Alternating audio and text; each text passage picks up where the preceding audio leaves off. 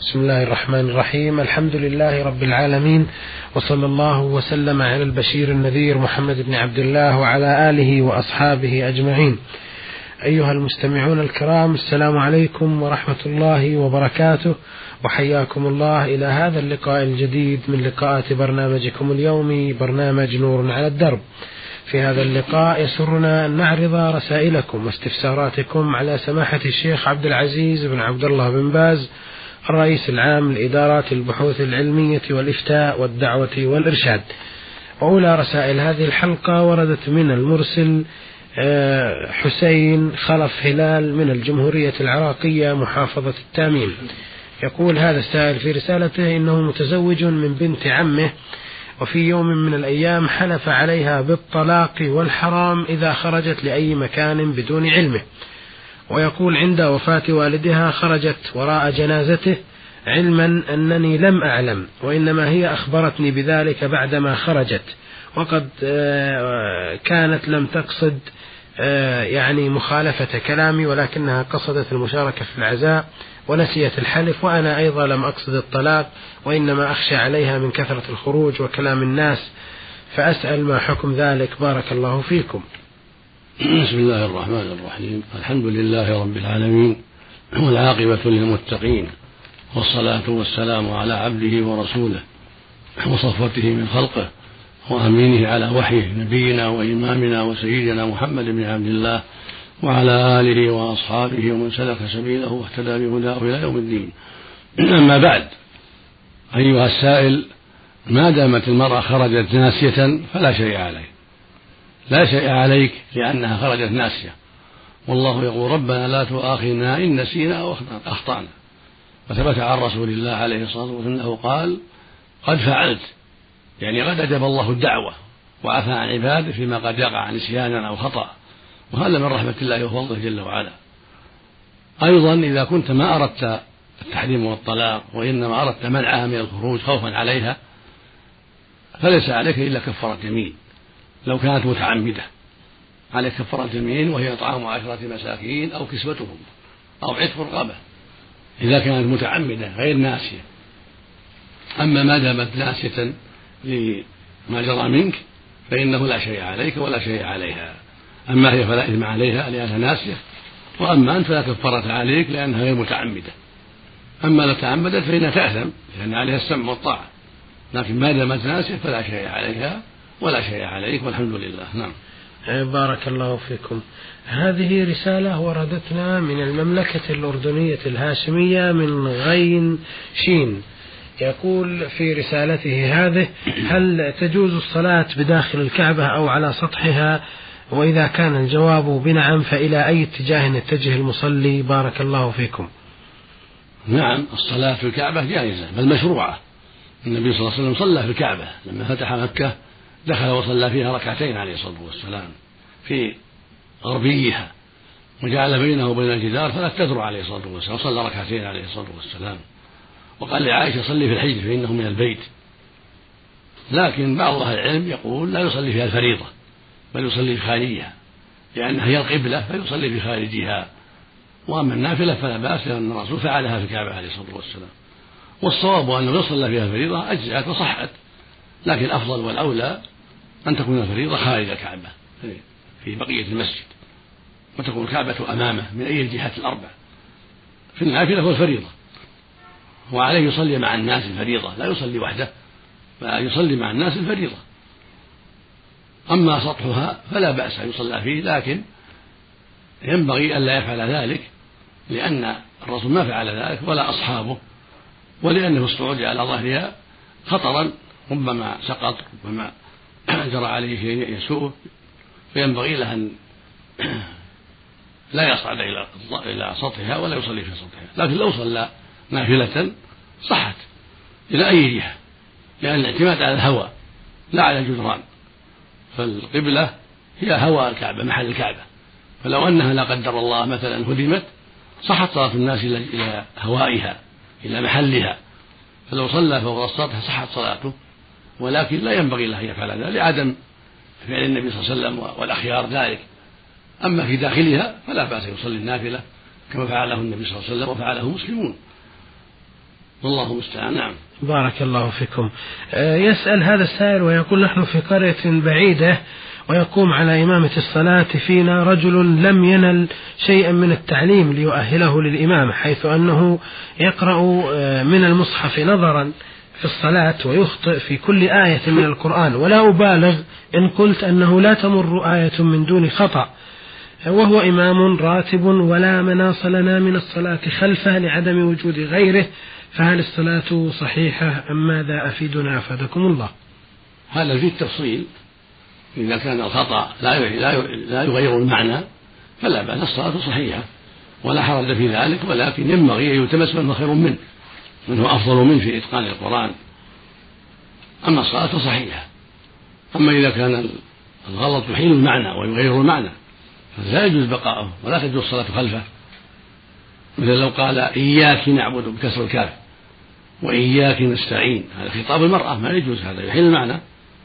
أو قال صراط الذين أنعمت عليهم أو صراط الذين أنعمت عليهم هذا يحيل المعنى يغير المعنى.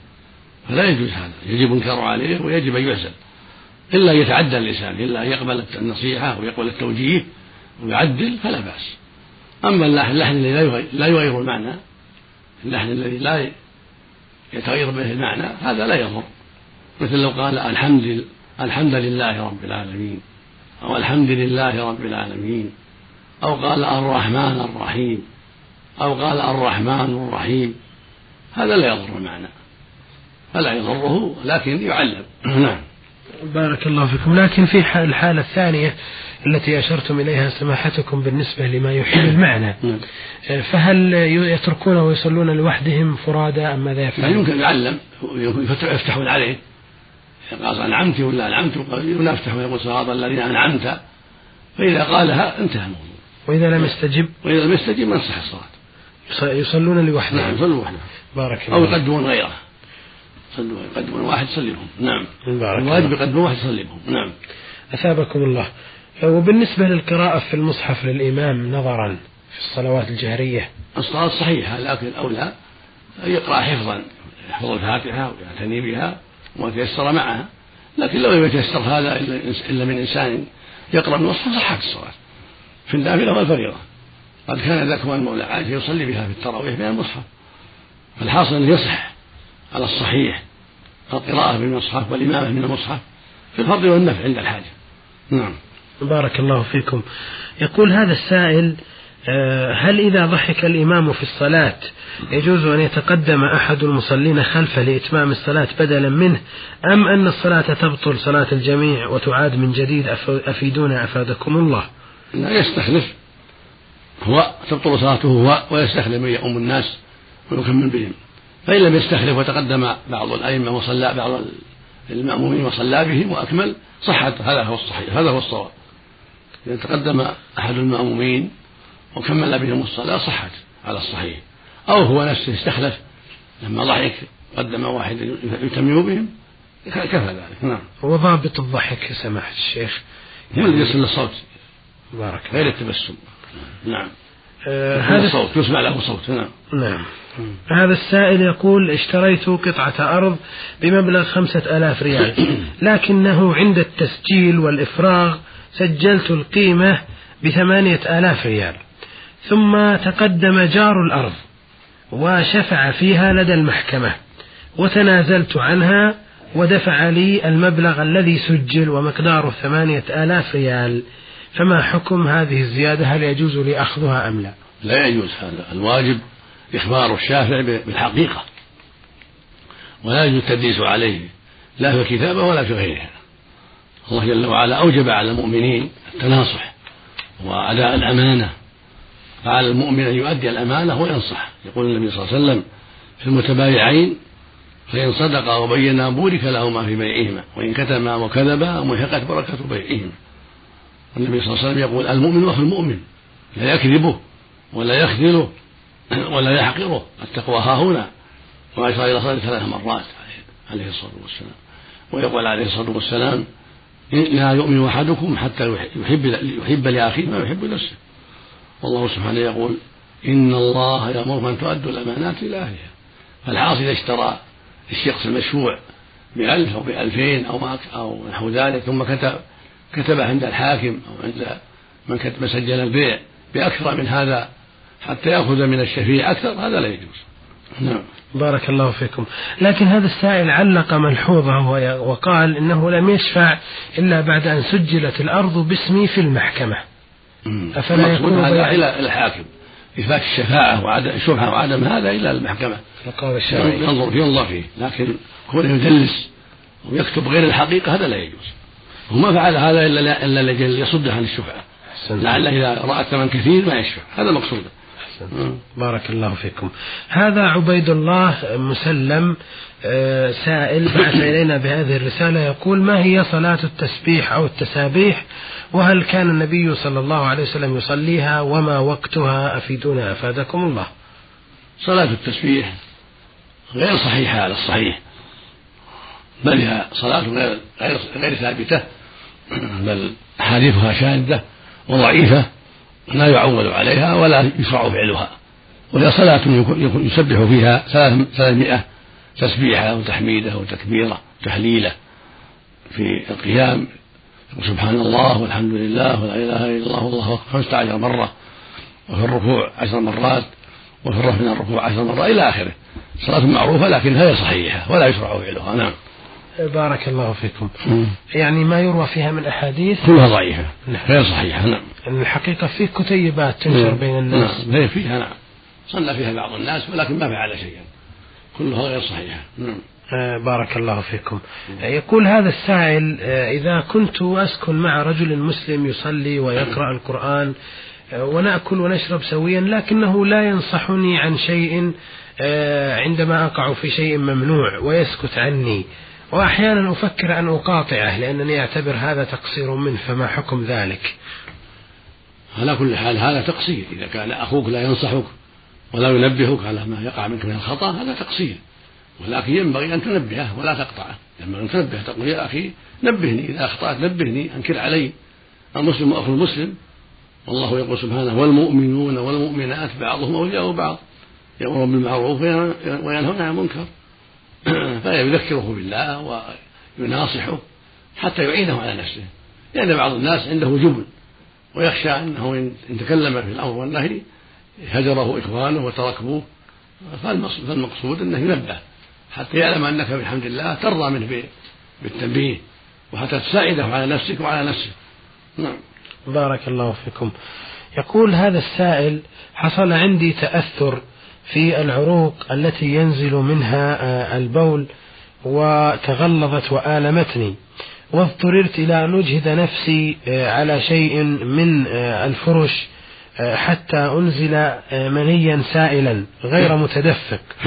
وأجد بعد هذا راحة صحية. فما حكم ذلك من جهة الشرع؟ الاستمناء ما يجوز سواء كان بذلك على أرض أو باليد أو بالجدار أو بأي شيء.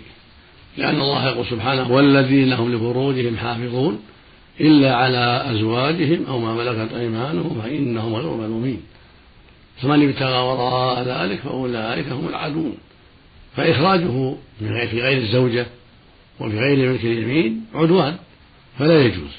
هذا هو المعتمد عند أهل العلم عند جمهور أهل العلم وهو الصواب. فينبغي لك الحذر من ذلك وينبغي لك ألا تساهل في هذا.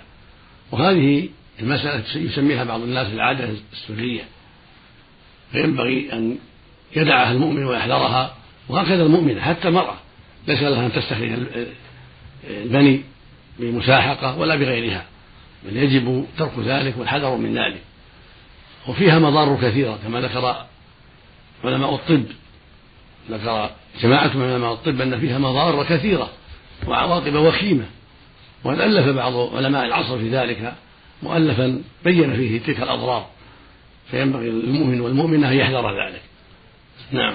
بارك الله فيكم. السائل يزعم أنه مضطر إلى هذا طبيا. ولو ولو ما يجوز له. لا يتداوى بحرام. عباد الله تداوى ولا تداوى بحرام. يأخذ أدوية أخرى. نعم. يسأل الأطباء يعطون أدوية أخرى. نعم. إن كان ما تزوج يتزوج يبادر بالزواج. وإنسان ما عنده زوجة واحدة ما تكفيه. لأن شهوتها أكثر يتزوج ثانية حتى يعف نفسه. من كان عنده اثنتين ولا كفيا ياخذ ثالثة وياخذ رابعة حتى يعف نفسه. والحمد لله. قد أباح الله له أربع. فانكحوا ما طاب لكم من النساء. مثنى وثلاث ورباع. على حسب الحاجة. نعم. بارك الله فيكم. هذا عبد الكريم حسان اليماني المقيم في الرياض. بعث إلينا بهذه الرسالة آه، التي يسأل فيها عن آه، الاسم أو التسمية بعبد الباسط وعبد اللطيف وعلي ناصر حيث يقول إن شخصا قد سمى أبنائه بهذه الأسماء الثلاثة وهي لا بأس فيها لكنه عندما يناديهم يقول لعبد الباسط آه، العبد الباسط ويقول لعبد اللطيف العبد اللطيف ويقول لعلي ناصر العلي الناصر. أفيدونا عن صحة هذه الأسماء من وجهة نظر الشرع أفيدونا أفادكم الله. أما عبد اللطيف فلا بأس به لأن اللطيف من أسماء الله. وأما عبد الناصر وعبد الباسط فالباسط لم يثبت. فيما نعلم حديث يدل على أن من أسمائه الباسط ولكنه يذكر في أسمائه سبحانه وتعالى لكن لا نعلم حديثا صحيحا في ذلك. وهو مستعمل وموجود لأنه يذكر في أسماء الله لكن لا نعلم فيها حديثا صحيحا.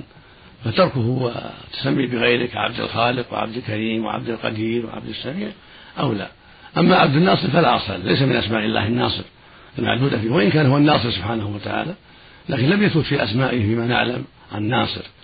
فعبد الناصر ما ينبغي بل يسمى بغير ذلك كعبد القادر عبد العزيز عبد الكريم عبد القدوس عبد السلام وأشبه من الأسماء المحفوظة المعلومة في الكتاب أو في السنة الصحيحة.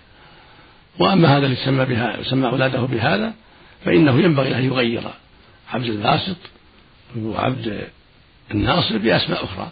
عبد الناصر بعبد القادر أو عبد القدير أو عبد السميع عبد الباسط بعبد الملك أو بعبد عبد الله أو نحو ذلك حتى يسلم من الشبهة. نعم. بارك الله فيكم. الحقيقة آه، جانب السؤال الثاني هو في تعريف كلمة عبد حيث يقول العبد اللطيف. هذا سهل. العبد قد يكون العبد لطيفا في أخلاقه. ما ينظر. العبد اللطيف قد يكون لطيفا في أخلاقه. قد يكون العبد الناصر قد ينصر إخوانه. فيسمى العبد الناصر. طيب إخوانه. العلي؟ هذا هو محل نظر العلي إيش؟ يعني يقول يسمي علي العلي. تعالى هذا ما ينبغي إطلاق هذا ما ينبغي إطلاق لأن العلي بالإطلاق هو اسم من أسماء الله جل وعلا. فيقول يا علي أو يقول بدون علي أو علي ناصر بالتركيب. بدون تعريف يعني. علي ناصر بالتركيب بدون تعريف. علي ناصر مركبا أو علي فقط مجرد. نعم.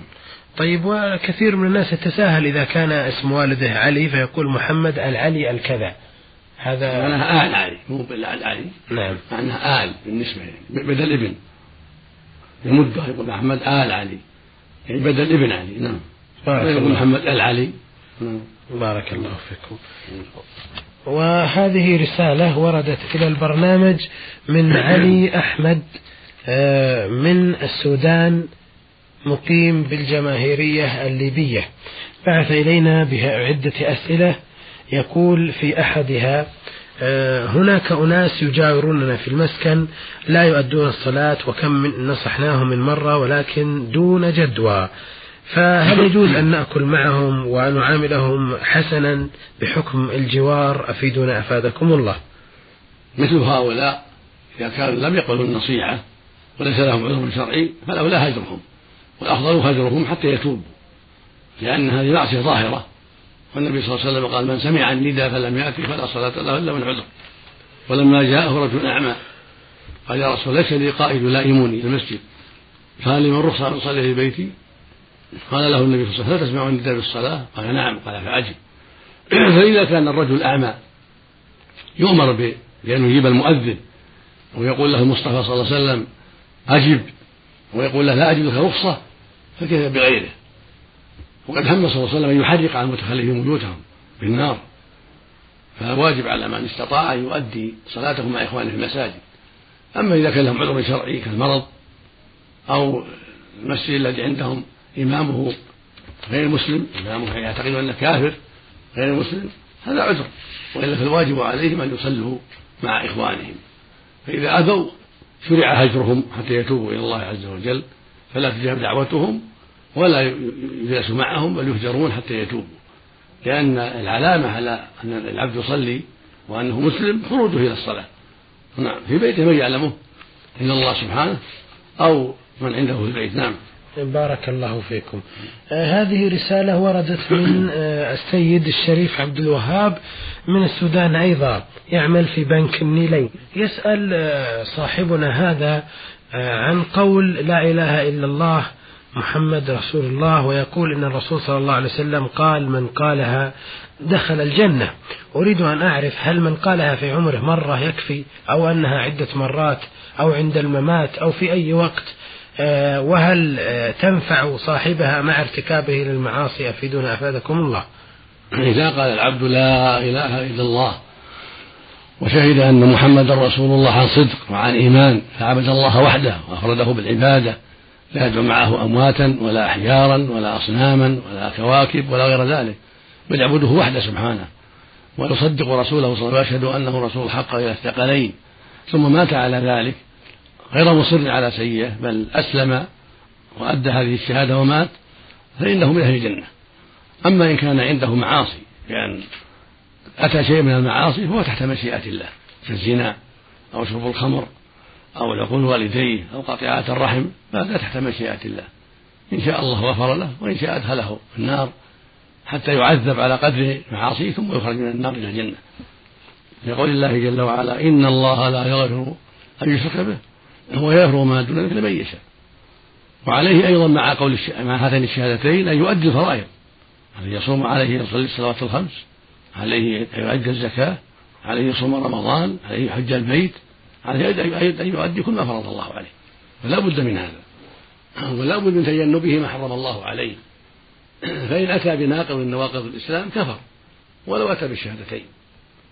فإن المنافقين يقولون الشهادتين يشهدون أن لا إله إلا الله وأن محمدا رسول الله لكنهم في الباطن يكذبون يكذبون الرسول ويكذبون الله فيما قال فصاروا كفارا في الدرك من النار وهكذا لو قال هذه الشهادة أشهد أن لا إله إلا الله وأشهد أن محمدا رسول الله ثم سب الدين أو سب الله أو سب الرسول كفر وخرج عن الإسلام نعوذ بالله. هكذا لو ترك الصلاة عمدا ولم يصلي كفر عند جمع من أهل العلم وهو الصحيح. لقول النبي صلى الله عليه وسلم العهد الذي بينه وبينهم الصلاة. فمن ترك من تركها فقد كفر. وقال عليه الصلاة والسلام بين الرجل وبين الكفر والشرك ترك الصلاة. أما لو ترك الصيام أو ترك الزكاة وهو يعلم أنها واجبة يعلم أن الصيام واجب ولكن تساهل هذا قد أتى ذنبا عظيما ومنكرا كبيرا وقد توعده الله بالعذاب يوم القيامة إلا أن يعفو الله عنه هو تحت مشيئة الله سبحانه وتعالى. هكذا لو أتى بعض المعاصي التي تقدم ذكرها كالخمر أو العقوق أو قطيعة الرحم أو الربا هذه معاصي. إذا كان ما استحل لم يستحلها لكن يعلم أنها معاصي ولكن أتاها طاعة لهواه وشيطانه وجلساء السوء هذا يكون قد أتى ذنبا عظيما ويكون إيمانه بهذا ناقصا وضعيفا ويكون تحت مشيئة الله عند أهل السنة. لا يكفر بذلك. خلافا للخوارج. بل يكون تحت مشيئة الله ويكون ضعيف الإيمان فإن شاء الله غفر له سبحانه وتعالى وإن شاء عذب في النار على قدر الجرائم التي مات عليها. وبعد التطهير والتمحيص في النار يخرجه الله منها إلى الجنة. ولا يخلد في النار إلا الكفرة. لا يخلد في النار إلا الكفار. يعني الخلود الأبدي. أما الخلود المؤقت فإن الخلود خلودان. خلود مؤقت هذا قد يقع على المعاصي. كما توعد الله بهذا القاتل والزاني يقاتل نفسه. فهو خلود مؤقت. له نهاية. أما خلود الكفار فهو خلود دائم ليس له نهاية. كما في قوله سبحانه لما ذكر المشركين. قال كذلك يريهم الله أعمالهم حسرات عليهم وما هم بخارجين من النار. قال سبحانه يريدون أن يخرجوا من النار وما هم بخارجين منها ولهم عذاب مقيم. نسأل الله العافية. نعم. آه، بارك الله فيكم. آه، يقول هذا السائل ورد عن الرسول صلى الله عليه وسلم خير الناس من مات على وصية. ما المقصود هنا بالوصية وكيف تكون؟ ما نعلم هذا هذا الحديث لا نعلم له أصلا. هذا اللفظ لا نعلم له أصلا ولكن جاء في الحديث الصحيح يقول صلى الله عليه وسلم ما حق امرئ مسلم له شيء يريد أن يوصي فيه يبيت ليلتين إلا ووصية مكتوبة عنده. فالرسول حض على الوصية عليه الصلاة والسلام. هذا هو المحفوظ عنه عليه الصلاة والسلام. فالمعنى أنه يشرع له أن يوصي بما يهمه. إذا كان له شيء يوصي فيه يعني عنده عزم على وصية فليوصي. لأن الأجل يأتي بغتة.